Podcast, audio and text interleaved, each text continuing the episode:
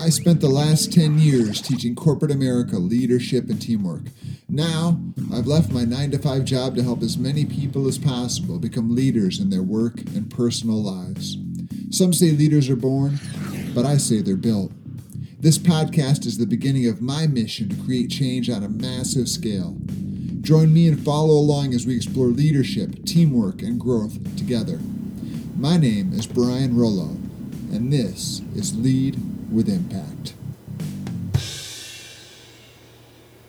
Hi there, and welcome to Lead with Impact. I am Brian, and I am happy to have you with me today. In today's episode, we will be speaking to Barak Kassar. Barak is the co founder of a company called BKW Partners, and that is a San Francisco based creative communications agency that offers branding, designing, and marketing. Before that, he has founded several other companies, including Rasak Experience, which merged into BKW, Inbox TV, which was a pre YouTube online video provider, and he was the VP of marketing for Chow.com, which was acquired by CNET and CBS. And he was also an early marketing employee at Wink Communications, which was acquired by Liberty Media. So, a lot of business experience, and Barak is going to tell us about that but primarily, he's going to tell us about his career growth, a lot about branding, including personal branding, which I think is going to be really valuable for you and a lot of our audience to listen to because so many of the people I talk to are interested in personal branding and also storytelling. How do we tell our individual stories to engage people and bring them into what we do?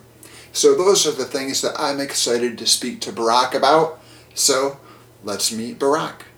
And we are fortunate today to be joined by Barak Kassar of BKW Partners. Thank you so much for joining us, Barak. Thank you. It's exciting to be on your show. Well, we are happy to have you and to learn about what you do and your message. So, can you start off by telling us how you help people? Sure. So, we our firm is based in San Francisco, but we actually work all around the world. Uh, and uh, we help our clients who tend to be leaders at either startups or large companies. Often they're entrepreneurial leaders within a large company. They, they run a, a group.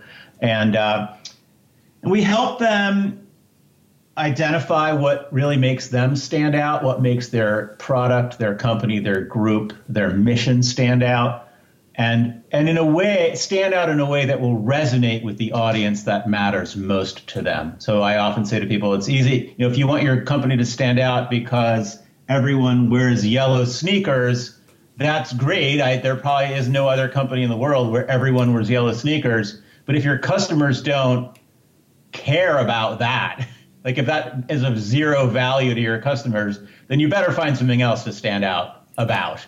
So, what made you want to start out on this journey?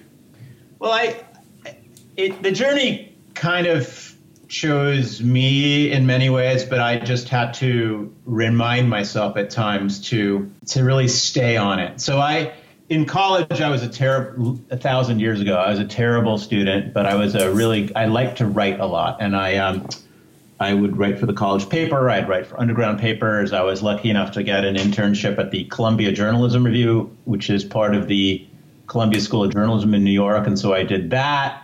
And uh, and my first job after school was as a reporter on a commu- you know for an editor for a group of community newspapers around Washington D.C.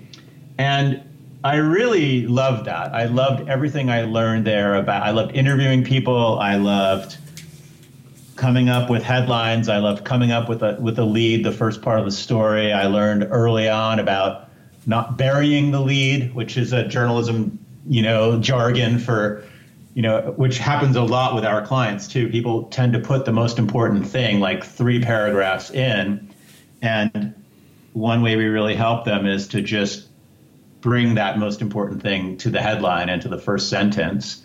Uh, so I loved all that. But then I ended up going to business school and I think I kind of got a little bit off track. It all worked out in the end, but I did get a little bit off track and I uh, um, ended up managing marketing communications in some companies, and it was amazing. I really liked it. But around age 40, I'm 50. I never remember. I'm either 51 or 52 now.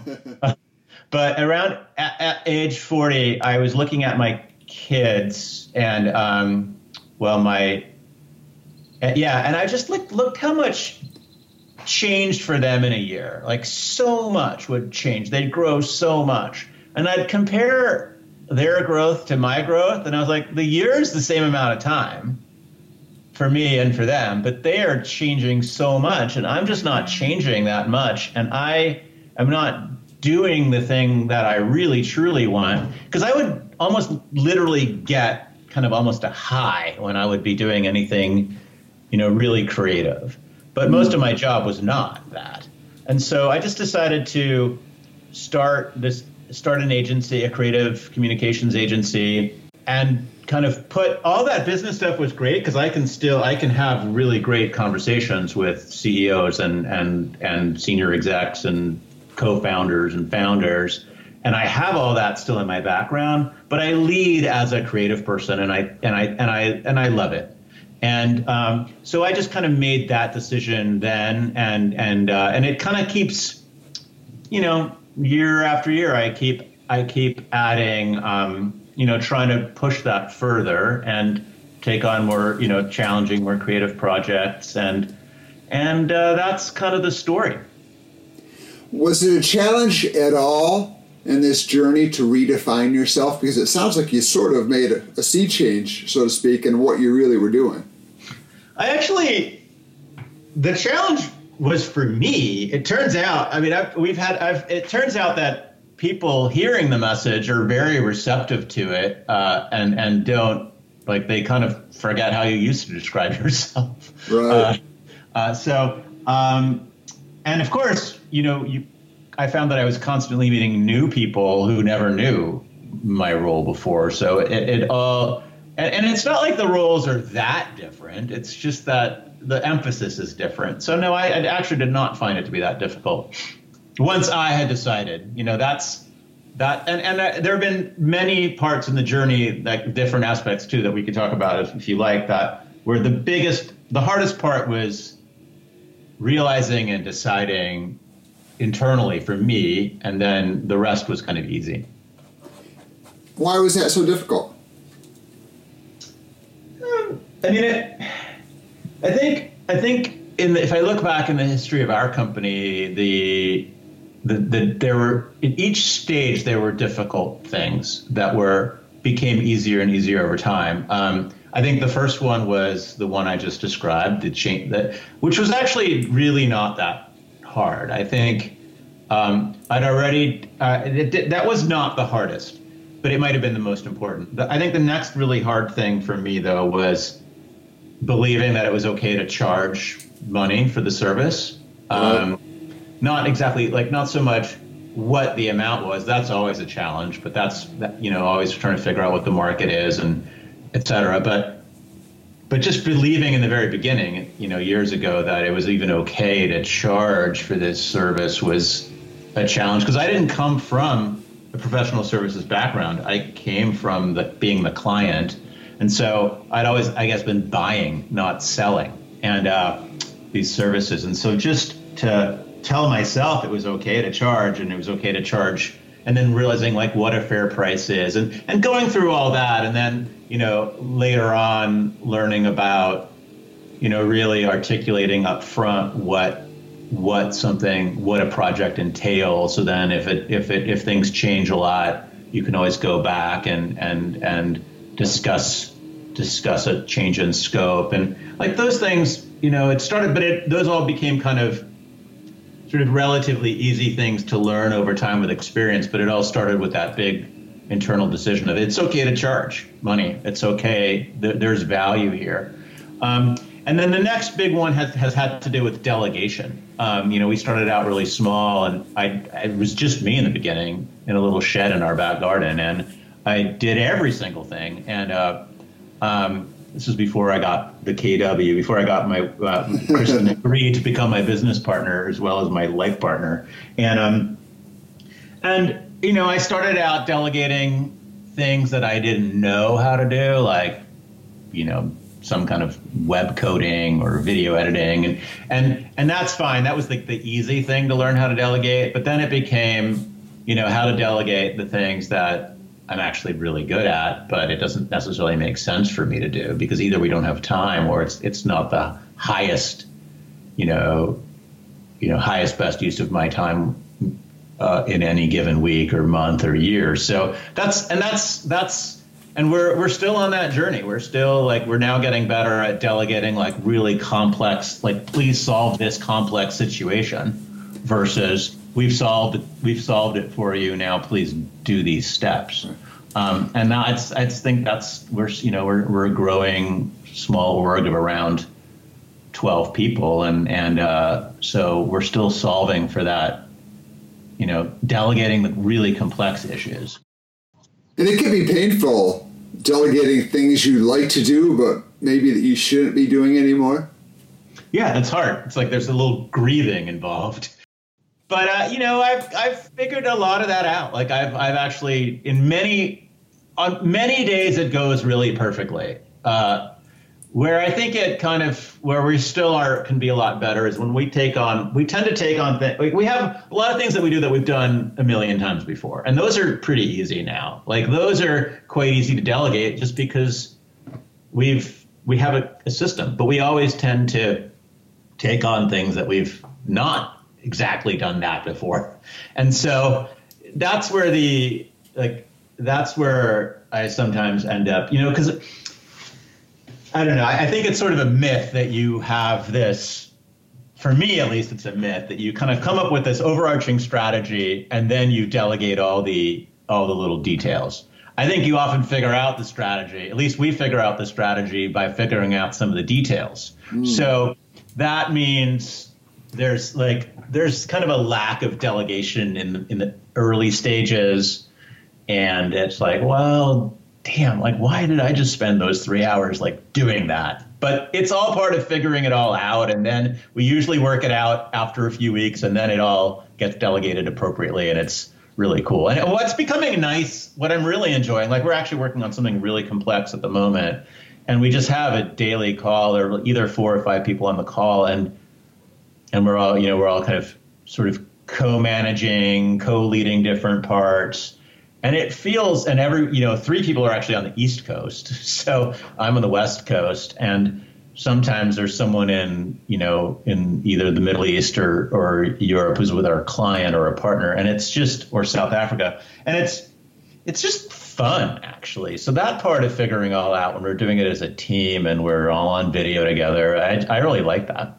It sound, sounds fascinating now, let me ask you about storytelling because I had a chance to look at some of your work, and it seems like storytelling is a big part of it. When you're putting together branding, story is central. So, can you talk about that a little bit? Yeah, I yeah, and you, if you Google storytelling on the web or corporate storytelling on the web, you know, you'll find a lot of stuff. You'll find a lot of formulas also like you know you, will people you'll talk you'll see people saying let's bring this you know tried and true formula from the biggest Hollywood blockbusters to your corporate storytelling.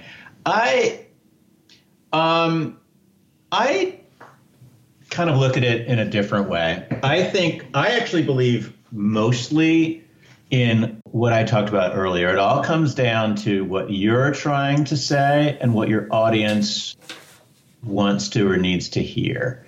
And if you can really understand your audience, even if you're talking to a million people in an ad, or you're talking to 350 people because you're on a panel, or you're talking to three people because you're at dinner, or you're talking to one person alone, I always like to get people to think that they are talking to one person. Like, try identify one person uh, in that group of a million or a group of 350, and as if you were there just one on one, and try really understand them, try really empathize with them, and try tell the story for them. What little anecdote is going to resonate with them? What do they care about? What what's in their world so you can kind of link your story to them. Uh, that's I think that's really really important. So much about telling a story is about knowing who you're telling it to and understanding them and listening to them. And and obviously you can't always listen. It you sending an ad out to a million people, you can't be listening, but you can do a lot of listening beforehand. You can run rough concepts by a bunch of people and just say, hey, what do you think? You know, you'll hear a lot back. And you, of course, have to ultimately decide what you're going to do yourself. But um, but it's really, really important to listen. Uh, and I think listening is way more important than telling. Do you find that it is a struggle for companies and maybe even individuals to differentiate themselves? Uh, and that there's a tendency to sort of want to be blended in a little bit more homogenous? Or do people generally want to clearly define themselves as separate from their competition? I think people want to because they you know they've heard to, to differentiate and, and it it sounds great in theory but but very few companies really do it we, we talk a lot about creative risk in our in our work in our world. And i this is less you know you don't see this so much with large companies but when you when you look at startups and you look at investors in startups like venture capitalists typically they they actually have you know like they have like 30 words for risk. They've got all kinds of risk like product risk uh, pricing risk team risk technical risk. They, they really really kind of try to they, they, they live in a world of risk and so they, they try to isolate different types of risk and be able to discuss different types of risk. You don't really hear people talking about creative risk because a lot of people are actually afraid. Like we're trained socially to blend in and uh, and so people are i mean i've been i've been asked a bunch of times like will this make us look dumb you don't obviously you don't want to look dumb. Obviously you want to try out different variants of things but you really do want to stand out. And you want to stand out in a way that's going to matter to your audience. And that does involve standing out always involves taking some degree of risk and being different. And so we really try to help people with that. And we, we tend to usually go into these things by showing people a spectrum like, okay, here's a here's a spectrum of, of ways to stand out. One, you're not standing out at all.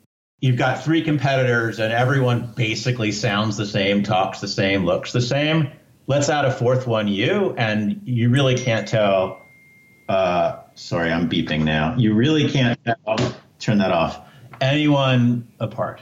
And then on, on the other end of the spectrum, you are so out there that it's probably you're probably depending on your who you are culturally as a company, who the leadership is, what the industry is like. It may be it probably even we would think it's too far out there, but we like to show people the spectrum, and then that usually helps because then somewhere in the middle, hopefully, you know, you know, if you've got zero differentiation on one end and ultra, ultra, ultra differentiation on the other end, um, somewhere in the middle is actually really good, and it's it's quite differentiated enough. And uh, so we find that as a as a communications tool for with our clients, that kind of spectrum of thinking and showing them different examples along the spectrum can be really helpful. And it's also a way for kind of testing out, you know, does this make sense or not make sense? And you can show that to different members of the audience and and get a read. Uh, but uh, it is a challenge for people, and it's a very solvable challenge. Um, and I, I would also say that you know there are layers of differentiation. So obviously you want to have a differentiated product. That's the ideal, right? Mm. Um, and that's not really our thing.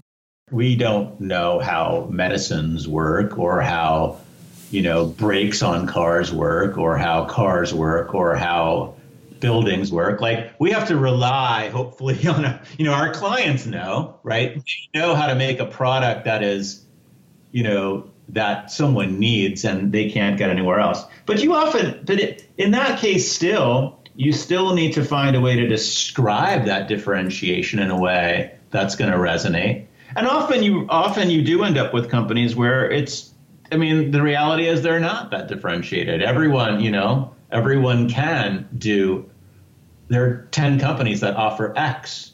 So you want to differentiate from a with a personality with a with a culture to go back to what you do. And and and that is where I think we can really help. And that's where this question of like how how strong, how out there is your personality? Um, how how much does it blend in? How much does it stand out? Where does it blend in? Where does it stand out? And how does that how does that manifest in terms of visuals and language and and creativity? I know that a lot of our listeners are really going to take that and run with it. We have a large number of entrepreneurial listeners. We also have many listeners who are embedded in the corporate world somewhere. So they're working for other companies, but they're trying to become better leaders. They're trying to differentiate themselves. How can they take sort of what we're talking about and apply it to personal branding? Is there an easy way to do that? I don't think any of it is easy until you decide. So I think I think the hard part is really trying to own what what makes you special. Um, and often it's your greatest insecurity. Like one example is some, you know, some guy said to me, just a friend said, you know, like I'm I'm an older engineer and I'm aging out. You know, all the, all these companies want to hire like really young engineers, and I and I'm like, well, you can run away from that or you can just own it. Maybe you should start a blog called like Gray Haired Coder. You know, right? Just own it and talk, and then find all the things that are. And obviously, you want to you can't just be dumb about it. Like you need to realize why people want you, you, know new coders right out of school. Like there are things that they're learning and they have certain energies and stuff. So adopt all that, but then wrap that in kind of a personal brand that has to that also brings in your experience and what you've learned and what you know and the you know the things you've up and have learned how to fix and like there's a and build a build a brand around that. So I really do think it comes down to trying to find something that you are great at or you're special in or special about and and not being afraid. Like you can't ignore the world you live in. You can't ignore the culture around you, but you can be you in it. You can do you in it. I mean, what's the worst thing that can happen? What's the downside risk? I mean, the, the downside risk of not building a personal brand is you just end up blending in and and kind of nothing really happens with your career. Uh, you know the the down there there may be another you could get it wrong. You could end up getting fired.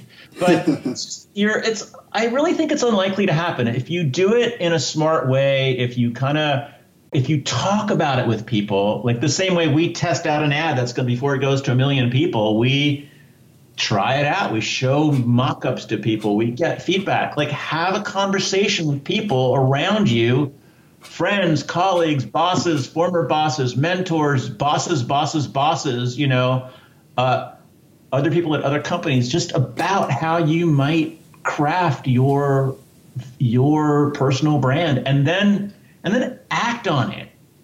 Maybe it is starting a blog.